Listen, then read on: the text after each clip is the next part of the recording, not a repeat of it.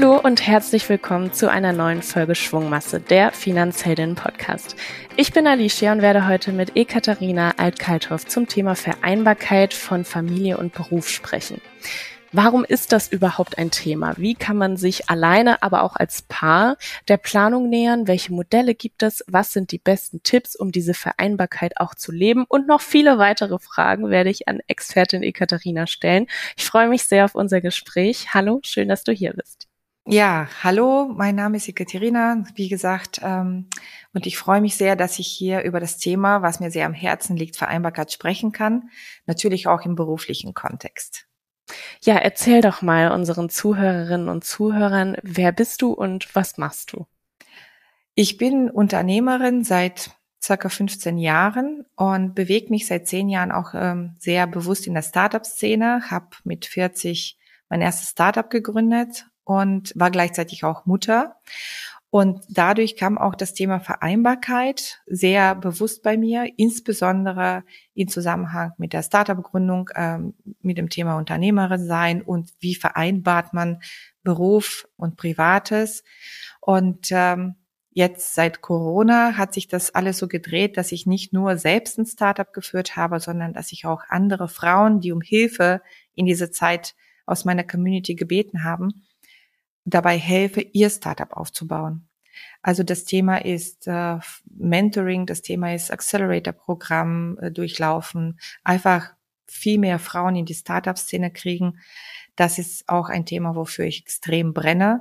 Und ich finde es aber auch wichtig, dass wir besonders Frauen, die in der Rush-Hour ihres Lebens sind, nicht noch mehr stressen müssen beruflich. Okay, da gehen wir gleich noch mal ein bisschen drauf ein.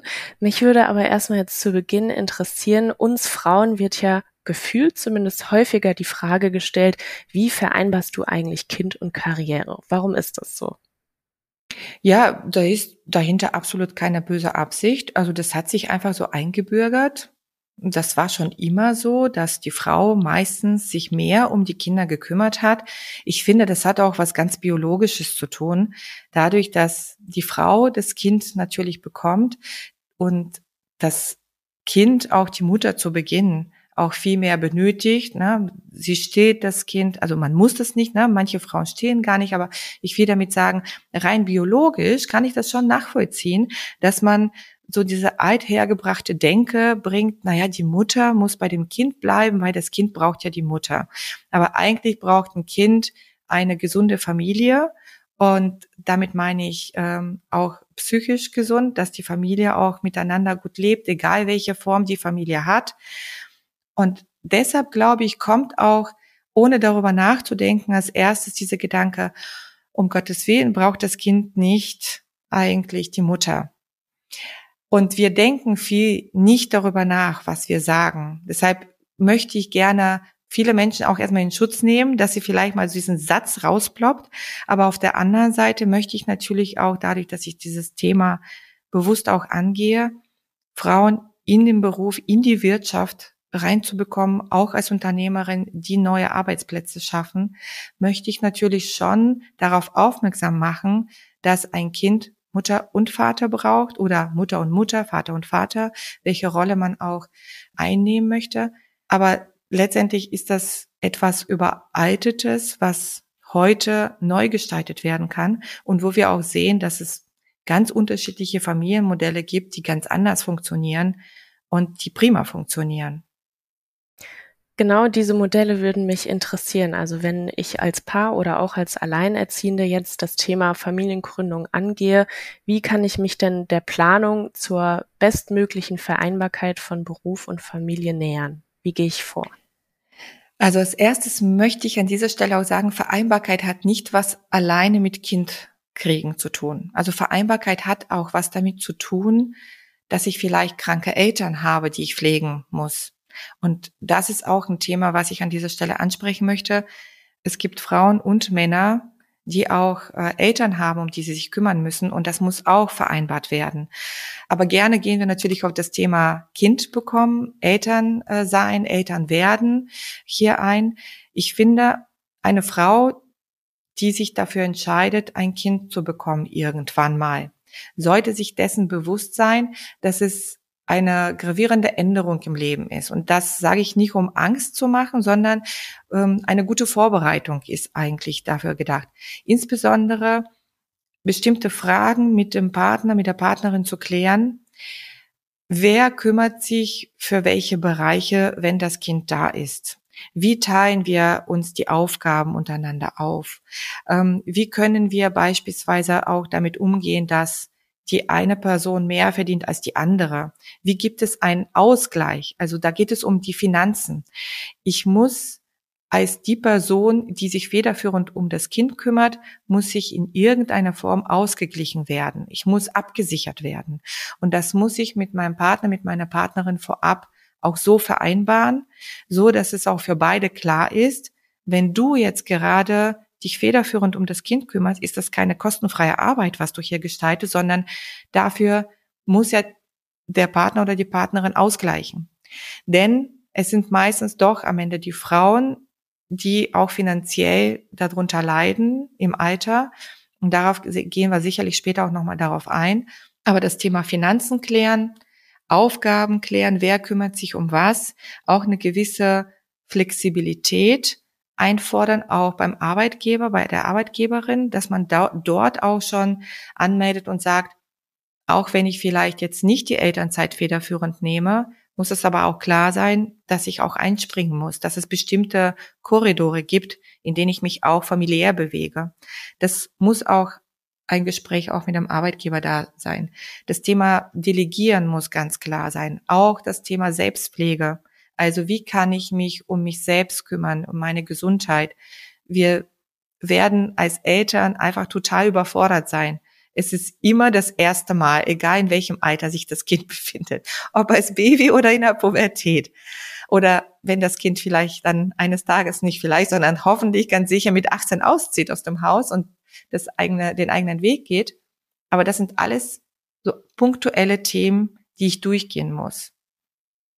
Okay, also ich fasse kurz zusammen. Auf jeden Fall für sich selbst die Gedanken ordnen, die Fragen beantworten, aber auch das Gespräch mit dem Partner oder der Partnerin suchen und genau diese Fragen, die du aufgezählt hast, für sich vielleicht auch mal niederschreiben und festhalten, welche Vereinbarungen man dort trifft. Jetzt hast du auch Flexibilität schon angesprochen und dass es verschiedene Modelle gibt. Welche gibt es denn genau und wie kann ich entscheiden, was zu mir am besten passt?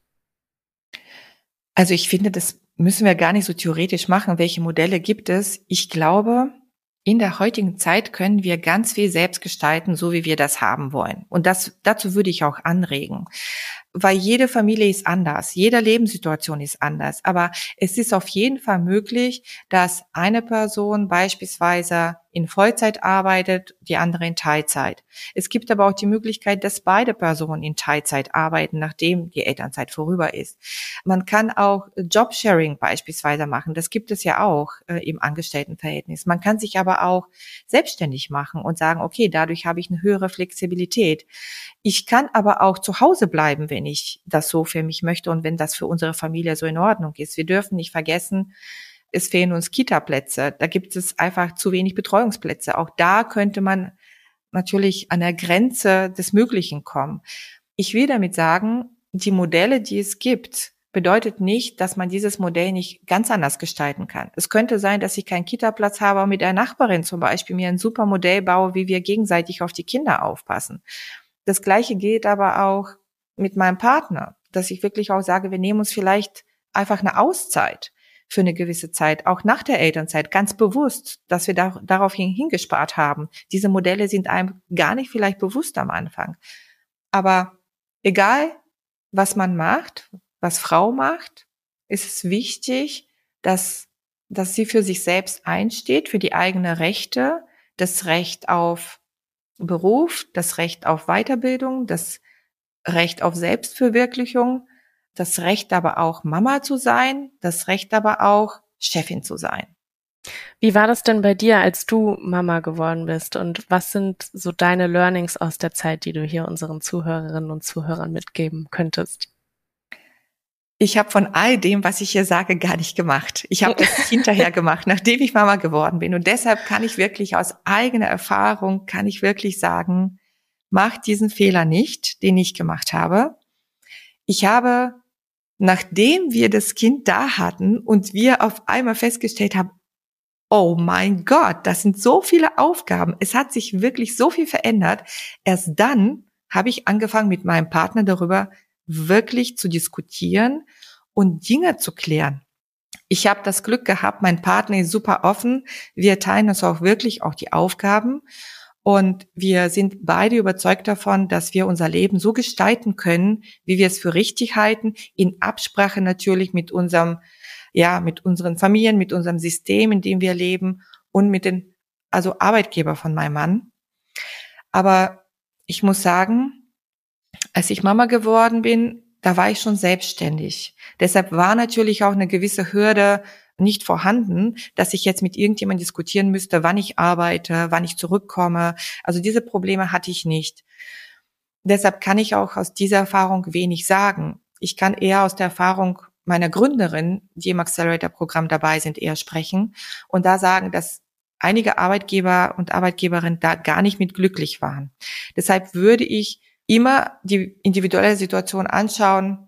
Habe ich einen guten Arbeitgeber, eine gute Arbeitgeberin, dann spreche ich das frühzeitig an. Ansonsten würde ich das beispielsweise nicht ansprechen. Das ist ein Rat, den ich geben würde an diejenigen, die im Angestelltenverhältnis sind.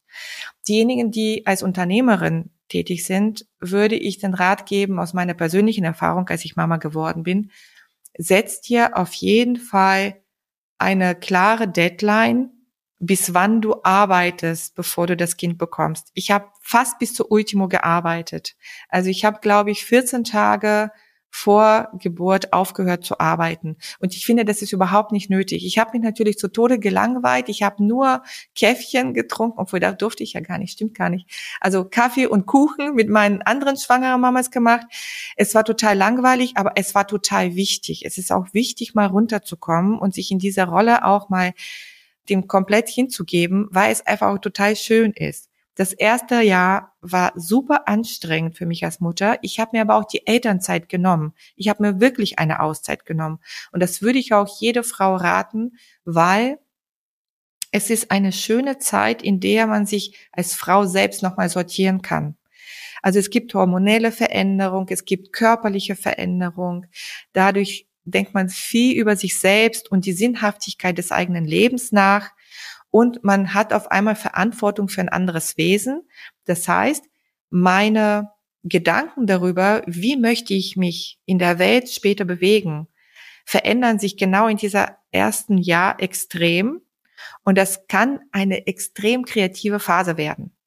Wir haben sieben Lebensphasen im Leben und in jeder Phase verändert sich unser unser Körper, unser Geist, also so wie wir denken. Deshalb nutzt dieses eine Jahr, wo man sich verändert und von Frau zu Mutter wird. Und da kam ich zum Beispiel auf meine Startup-Idee. Deshalb würde ich jede Frau ermutigen, sich die Zeit zu nehmen, weil dieses Tagträumen mit dem Kindchen einfach mal auch den Tag genießen, wenn es mal alle, alles gut läuft. Das kann auch wirklich enorme berufliche Potenziale rausbringen. Sonst wäre ich nie in die Startup-Szene wahrscheinlich angelangt. Ja, spannend auf jeden Fall. Diese Phase, die steht mir vielleicht auch noch bevor. Jetzt gehen wir aber noch mal so einen Schritt zurück, jetzt eher aus meiner Perspektive oder auch von anderen Frauen, ähm, die sich ja diesem Schritt noch nicht genähert haben, die vielleicht auch gerade noch eher so in dieser Karrierephase sind, die berufliche Ambitionen haben, aber trotzdem ja irgendwann mal Mutter werden wollen. Wie kann man diese Gedanken irgendwie vereinen und sich dann bestmöglich auch wirklich darauf vorbereiten, ohne dass die Karriereleiter nicht vorher schon abgeschnitten wird. Ja, das ist auf jeden Fall so der Tipp. Ich würde nicht bei jedem Arbeitgeber über diese Gedanken sprechen, dass, dass Frau Mutter werden will.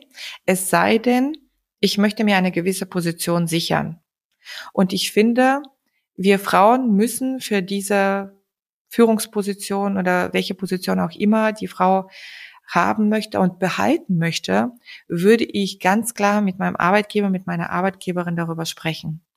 Weil ich glaube, wenn alle sich darauf vorbereiten, ist es auch einfacher, wenn die Frau zurückkehrt, dass bestimmte Bias, die typischerweise doch da sind, auch wenn viele nicht darüber sprechen, aber Mütter werden tatsächlich sehr stark diskriminiert am Arbeitsplatz. Das heißt, hm, das ist aus meiner persönlichen Erfahrung, ich kann jetzt keine Fakten dazu bringen, nur die meisten Gründerinnen, die zu mir kommen, wollen deshalb nicht mehr zurück in den Job, weil sie sowohl vom Arbeitgeber, von der Arbeitgeberin, wie auch von Kolleginnen und Kollegen, auch sogar von anderen Müttern diskriminiert werden. Das heißt, ich muss mir diese Position vielleicht auch vorher schon formen. Also das würde ich im Unternehmen ganz klar ansprechen. Ich glaube, wir sind in einem Zeitalter angekommen, wo wir über das Thema Diversity sprechen, wo wir viel öfter über das Thema Vereinbarkeit sprechen. Und hier geht es gar nicht mehr um Kampf, sondern hier geht es darum, andere daran zu erinnern, dass es auch diese Rollen total okay sind. Die Rolle beispielsweise, ich möchte später eine Mutter werden. Das bedeutet aber nicht, dass ich mit der Geburt einen Teil meines Gehirns verloren habe oder einen Teil meiner Kompetenz. Ich bin genauso kompetent und ich gewinne sogar zusätzliche Kompetenzen dazu. Und ich würde mir auch vielleicht eine Liste machen, mit Hilfe vielleicht einer anderen Mutter, welche Kompetenzen gewinne ich zusätzlich? Beispielsweise, ich kann Konflikte managen. Ich kann vielleicht eher Multitasking. Ich kann vielleicht fokussierter arbeiten, weil ich nur komprimierte Zeit habe. Äh, in dieser Zeit muss ich zehn Aufgaben erledigen und früher war ich vielleicht doch nicht mehr so fokussiert wie jetzt. Das erlebe ich bei mir selbst. Also, dass ich wirklich weiß, ich habe nur vier Stunden bis sechs Stunden Zeit, um zu arbeiten. Also gebe ich jetzt richtig Gas und mache danach erst Pause. Ist nicht unbedingt gesund, das ist jetzt nicht die Empfehlung, aber es ist einfach eine Kompetenz, die ich es schaffe, wenn es wirklich Situationen gibt, wo ich powern muss, dass ich es tatsächlich auch schaffe. Das sind Kompetenzen, die ich vorher so jetzt nicht sagen würde, die ich, dass ich die hatte. Ich konnte bis 20 bis 22 Uhr abends arbeiten. Es war ja niemand da, den es gestört hat. Also das ist auch noch eine zweite Liste von Kompetenzen vorab schon sagen. Das dritte, das Thema Finanzen für sich regeln. Ich würde mich finanziell auf jeden Fall vorbereiten. Ich würde vielleicht auch für mich bestimmte Ersparnisse schon mal freischaufeln und schaffen, auch mit dem Partner, mit der Partnerin zusammen, um einfach sich vielleicht bestimmte Freiheiten zu geben, wenn möglich. Ich würde aber auch anfangen, darüber nachzudenken, wie kann ich auch mein Kind schon absichern, dass auch das Kind am Anfang schon finanziell gut aufgestellt wird.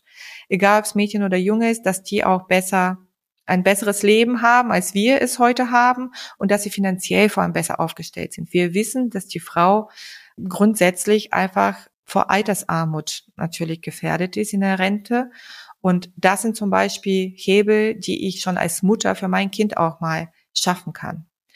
Ja, das waren einige Hebel. Also Finanzen, mit dem Arbeitgeber darüber sprechen, mit den Kollegen darüber sprechen, mit Partner und Partnerin darüber sprechen und die Liste der eigenen Kompetenzen erweitern. Das fand ich einen sehr schönen Punkt. Du hast aber viele Themen angesprochen, zu denen wir teilweise auch schon einzelne Podcast-Folgen hatten. Also jetzt beispielsweise der Wiedereinstieg ins Berufsleben. Da haben wir mit einer Finanzheldin drüber gesprochen und du hast dementsprechend auch schon eine Herausforderung erwähnt, auf die wir gleich nochmal eingehen können. Aber auch das Thema Investieren fürs Kind oder da schon mal vorsorgen, haben wir mit Finanzheldin Svetlana drüber gesprochen. Die verlinke ich gerne in den Show Notes. Da also nochmal gesondert reinhören. Aber genau, die Herausforderungen, denen Eltern bei der Vereinbarkeit von Beruf und Familie begegnen. Du hast den Wiedereinstieg in den Job angesprochen, dass sich viele da einfach noch nicht so ganz abgeholt fühlen im Kolleginnenkreis vom Arbeitgeber, dass wir da persönlich natürlich auch irgendwie eine kleine Aufgabe haben, unser Bewusstsein oder unser Mindset zu ändern, also gesellschaftlich da auf jeden Fall auch noch ein bisschen was passieren muss. Welche Herausforderungen gibt es aber noch? Ich glaube, das System, was wir momentan haben, ist nicht unbedingt hilfreich für bestehende Eltern. Das heißt, es wäre gut, wenn ich mir ein unterstützendes Netzwerk schaffen würde und frühzeitig darüber nachdenke, wer gibt es in meiner Umgebung, der oder die mir helfen kann. Es ist nämlich so, dass wir begrenzte Ressourcen als Eltern haben. Wir können uns manches vielleicht doch nicht so leisten, wie wir es wollen. Und entweder müssen wir das einkaufen, indem wir Babysitter ihnen oder bei uns äh, gibt's ja auch eine Gründerin, die Leihomas zum Beispiel als Dienstleistung äh, das Angebot hat, also oder Leihomas haben. wenn man zum Beispiel keine Eltern in der Nähe hat. Ich finde aber auch das Thema Nachbarschaft oder das Thema, wie kann ich beim Arbeitgeber vielleicht auch mal anregen, dass eine Kita ins Leben gerufen wird. Vielleicht war bisher einfach nicht, war nicht genug Familien da. Solche Themen. Es gibt aber auch das Thema Väternetzwerke. Das finde ich auch spannend. Auch sich darüber zu informieren. Gibt es etwas, womit ich auch mal der Partner, ne, dass er sich auch dort informieren kann, was kann ich tun. Es gibt auch das Thema natürlich auch Hausarbeit. Die Hausarbeit wird viel wichtiger, wenn man ein Kind hat, weil auf einmal verbringt man sehr viel Zeit zu Hause. Diese Zeit zu Hause kann natürlich auch extrem viele Konflikte hervorrufen. Deshalb wäre auch da wichtig, lieber zu sagen, ich hole mir eine, eine zusätzliche Ressource rein ins Haus, jemand, der mich dabei unterstützt, wenn möglich, und kann dafür die Zeit für etwas anderes aufwenden. Die Beziehung zu pflegen, wenn man Mama und Papa geworden ist, dann ist es einfach so, dass das Kindchen zuerst im Fokus ist. Und man darf sich selbst nicht vergessen, also auch, dass man gesund bleibt, dass Frau gesund bleibt, aber auch, dass die Partnerschaft auch gesund bleibt. Und da auch ist auch das Thema, dass viele Beziehungen vielleicht auch gerade dann zerbrechen, wenn ein Kind da kommt. Deshalb ist es wichtig vorzusorgen, weil natürlich auch immer mehr alleinerziehende Mütter da sind und alleinerziehende Väter, so dass man da auch natürlich sich auch absichert, was wäre, wenn, auch da zum Beispiel zu sagen, mache ich einen Ehevertrag vorab, mache ich vielleicht einfach auch mal einen anderen Vertrag, dass wir einmal monatlich auf jeden Fall Zeit miteinander verbringen. Oder was kann ich noch für uns als Paar tun? Oder für mich selbst? Klare Grenzen aussetzen. Ich finde, das ist ein Thema, was Frauen, die die Care-Arbeit übernommen haben, egal ob für Kind oder für Eltern, dass sehr viel Aufopferung da ist. Ist auch ein wichtiges Thema. Ich darf mich nicht aufopfern, weil das bringt ja gar nichts. Wenn ich zusammenbreche, bricht natürlich auch das ganze System zusammen. Das hat mein Vater gesagt, den ich kenne, ein Rechtsanwalt, sehr engagiert in der Startup-Szene, der sagt, das ist ein Kartenspiel. Das ganze Kartenspiel bringt, bricht zusammen, wenn ich nicht Punkt 17 Uhr da und da bin, um meine Tochter abzuholen. Also da merkt man einfach, dass man wirklich ein System braucht und nur dann kann man auch dann flexibel sein, weil man das System hat, die Ressourcen hat, aber auf sich selbst aufpasst. Ich finde dieser, dieser Dreieck, ich, meine Familie und natürlich alle drumherum. Ja, dazu habe ich eine kleine Zahl mitgebracht aus der Studie von 50-50 bei OMR. Und sie haben gesagt, dass 62 Prozent der Frauen die Vereinbarkeit von Kind und Karriere schwer fällt unabhängig von der Aufteilung der Care-Arbeit. Und 37 Prozent geben an, nicht genug Zeit und Kapazitäten für persönliche Interessen und Weiterentwicklung zu haben. Genau das genau. hast du ja gerade schon angesprochen, dass man sich selbst nicht verliert, dass man aber auch die Paarzeit nicht aus dem Auge verliert, aber natürlich auch die eigenen Ambitionen. Und es gibt ja jetzt beispielsweise von Unternehmensseite dann solche Modelle, die du auch schon angesprochen hast, mit Elternzeit, mit Teilzeitmodellen, mit Jobsharing-Modellen. Also die Angebote auch wirklich mal erfragen, sich informieren, was ist in meinem eigenen Kosmos, in meinem Umfeld möglich, wo brauche ich noch Unterstützung oder externe Ressourcen, wie du gesagt hast, reinzuholen, was ist finanziell auch möglich und da wirklich einfach mal alles abklopfen, was so geht. Was ist denn aus deiner Sicht noch notwendig oder beziehungsweise der Blick in die Zukunft? Wie könnte die Vereinbarkeit von Familie und Beruf für Frauen in 50 Jahren aussehen? Also ich glaube, in 50 Jahren werden wir überhaupt gar nicht solche starre Angestelltenverhältnisse oder selbstständige Verhältnisse. Ich glaube, wir werden alle in irgendeiner Form so arbeiten wie UnternehmerInnen im Unternehmen. Und ich glaube, dass es dadurch viel mehr das Leben in das Berufsleben mit eintauchen wird. Deshalb dieses, dieses Wort Vereinbarkeit wird überhaupt nicht mehr, hoffentlich, nicht mehr bekannt sein. Vielleicht denkt man gar nicht mehr daran und wird, wird man sich fragen, was meint man denn mit diesem Wort? Ich glaube, die Vereinbarkeit ist insofern momentan noch eine Lüge, weil das gar nicht möglich ist, wie die Statistik das gerade auch hier belegt.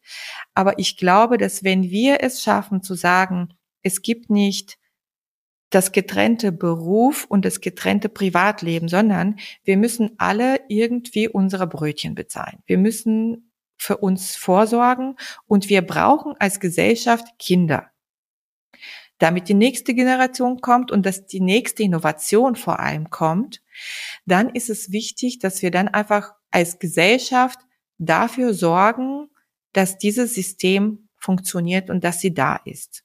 Und deshalb glaube ich, dass wir in 50 Jahren das Thema Kinder überhaupt nicht mehr so im Fokus stehen wird, ob man Kinder bekommt oder nicht, sondern das wird klar, weil die Rahmenbedingungen anders sein werden. Wie zum Beispiel, die Kinder können sich freier bewegen, keiner meckert mehr über schreiende Kinder.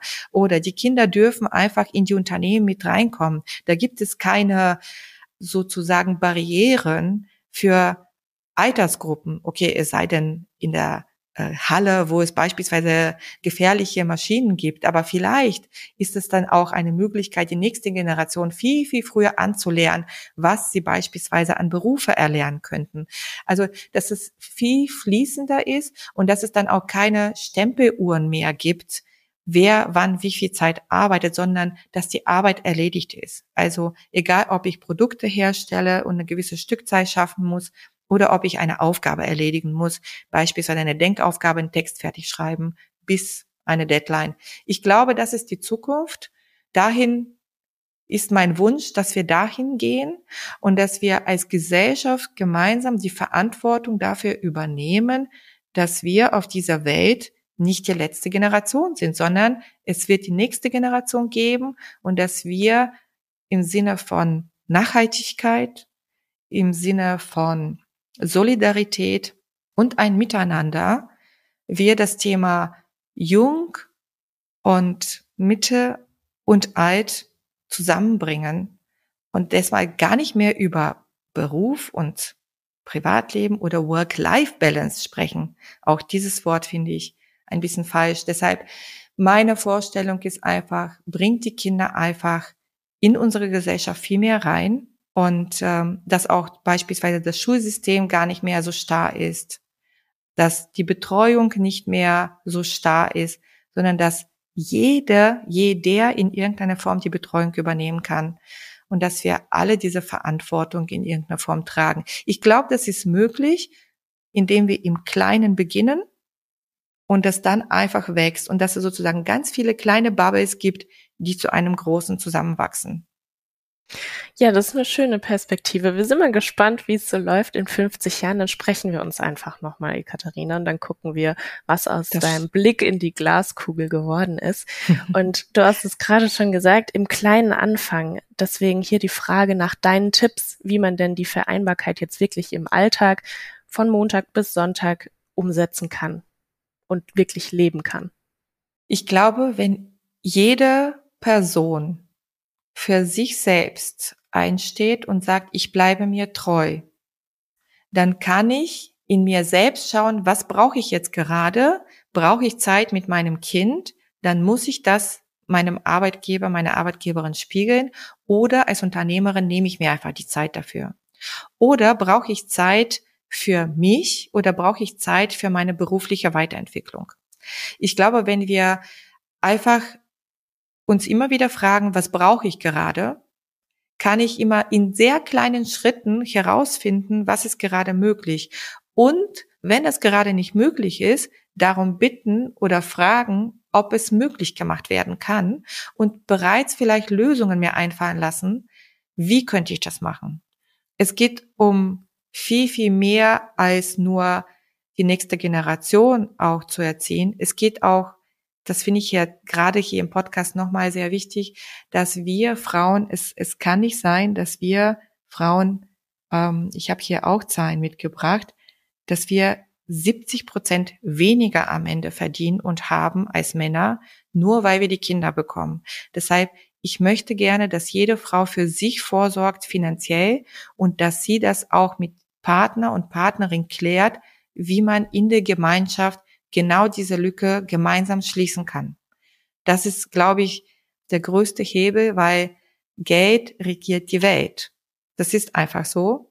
Und wenn wir es schaffen, alle gleichberechtigter, auch finanziell zu behandeln, glaube ich, haben wir sehr viel getan. Das heißt, für sich selbst einzustehen, ist, glaube ich, so der erste Schritt zur Besserung und mich immer zu fragen, was brauche ich gerade? Für mich, für die Zeit mit meinem Kind, mit meiner Familie, vielleicht auch mit meinen zu pflegenden Eltern.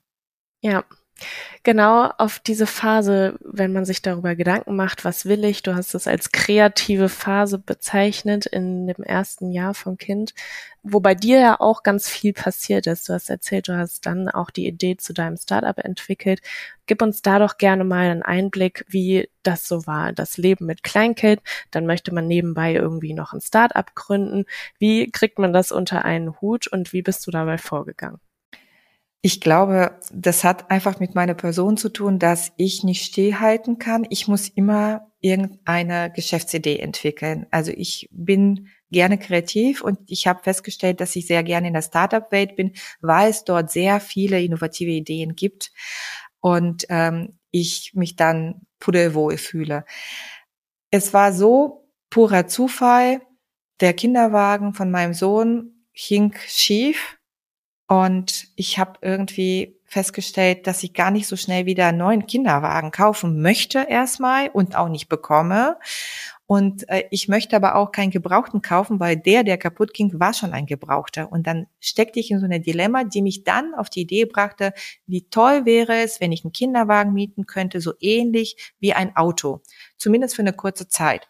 Und so hat sich die Idee zu Mami Poppins entwickelt, mein erstes Startup die Kinderwagenvermietung für die Reise, bis natürlich dann Corona kam und keiner reiste und ich auch zum Umdenken kam.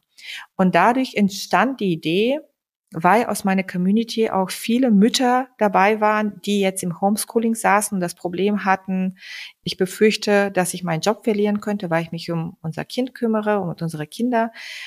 Was könnte ich nebenbei aufbauen? Und dadurch entstand der Gedanke von damals Startup Mom und der erste Mom Accelerator Deutschlands, also ein Mentoring-Programm speziell für Startups von Frauen, die ein Kind haben.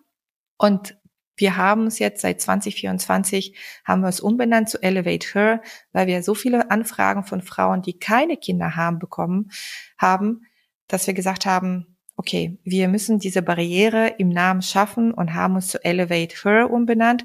Und hier bilden wir gemeinsam mit einem Mentorinnen-Team und mit vielen Kooperationspartnern, die wir haben, bilden wir Frauen für die Startup-Welt aus, so dass sie erfolgreich sein können, aber mindful, immer mit Bedacht, was ich auch vorab schon sagte, was brauche ich gerade und dass ich nicht ausbrenne, weil eine Frau, die in der Mitte ihres Lebens ist, hat so viele Aufgaben gleichzeitig, Familienplanung, Karriere machen, vielleicht zu pflegende Eltern. Und wenn ich jetzt bei der Karriere ausbrenne, dann fallen natürlich zwei andere Dinge aus. Und so ist jetzt meine Mission, ja, nachdem ich schon mit Mami Poppins sehr viel Erfahrung in der Startup-Szene gesammelt habe, nun auch andere Frauen dabei zu unterstützen, das äh, ihr eigenes Startup aufzubauen und das Unternehmerinnenleben auch wirklich erfolgreich zu leben, so dass sie auch finanziell gestärkt sind. Weil das ist mir wichtig. Ich möchte, dass unsere Wirtschaft mehr Frauen hat, dass es diverser, dass sie diverser wird.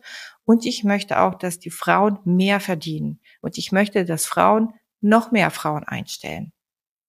Wie funktioniert denn so ein Accelerator-Programm? Wie kann ich mir das vorstellen, dass ich darauf vorbereitet werde zu gründen? Also wir sind ein frühphasiges Programm. Es gibt viele Acceleratoren in Deutschland, zum Glück, die ähm, viele unterschiedliche Angebote haben. Das, was bei uns besonders ist, dass wir ein rein digitales Programm sind. Das heißt, wir versuchen, die Flexibilität zu schaffen. Bei unserem Programm kann man jederzeit einsteigen. Es gibt keine Batches, also keine Gruppen. Das ist so diese Startup-Sprache, die ich jetzt hier wähle. Keine Gruppen, die dann immer zusammen starten und enden.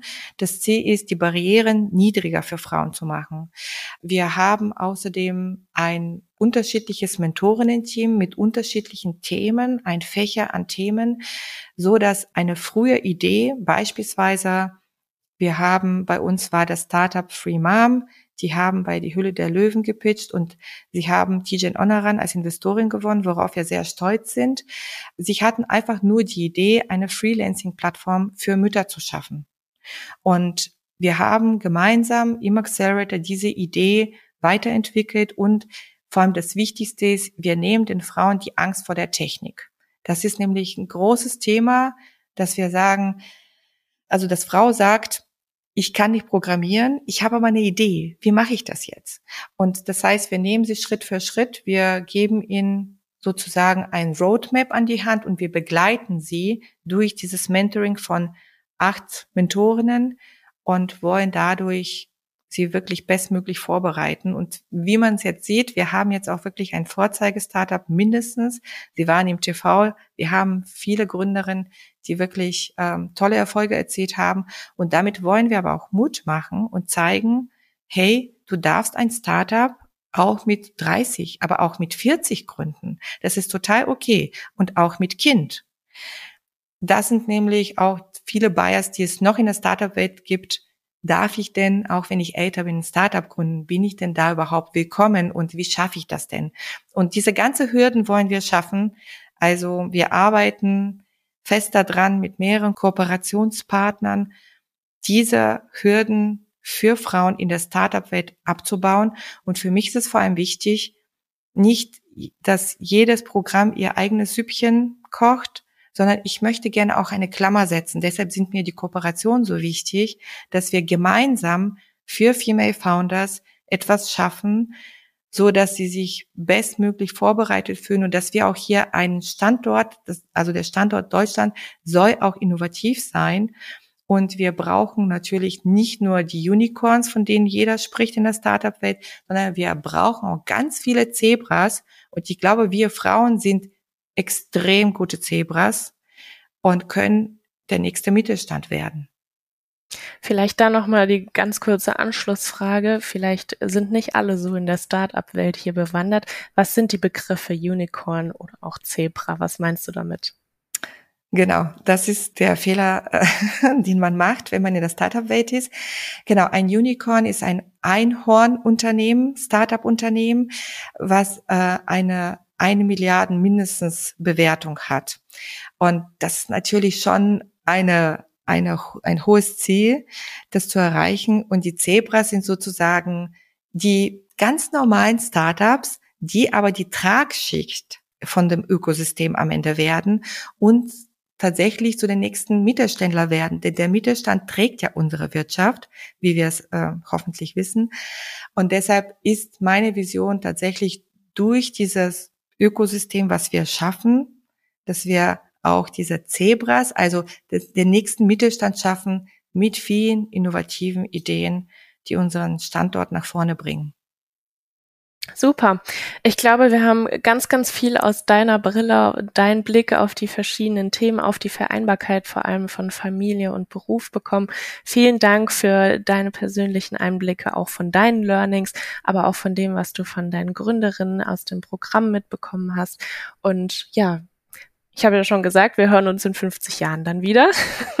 Und bis ja. dahin, ähm, ja, beobachten wir natürlich die Gesellschaft, aber auch die Wirtschaft, die Start-up-Welt, ähm, wie wir uns alle entwickeln, wie sich unser Mindset entwickelt. Und äh, vielen Dank für die ganzen Tipps. Ich habe auf jeden Fall eine Menge mitzuschreiben und ich hoffe auch unsere Zuhörerinnen und Zuhörer konnten einiges mitnehmen, wie man die Planung angeht, welche Fragen man beantworten muss, mit welchen Listen und Kriterien man aber vielleicht auch mit dem Chef oder der Chefin spricht.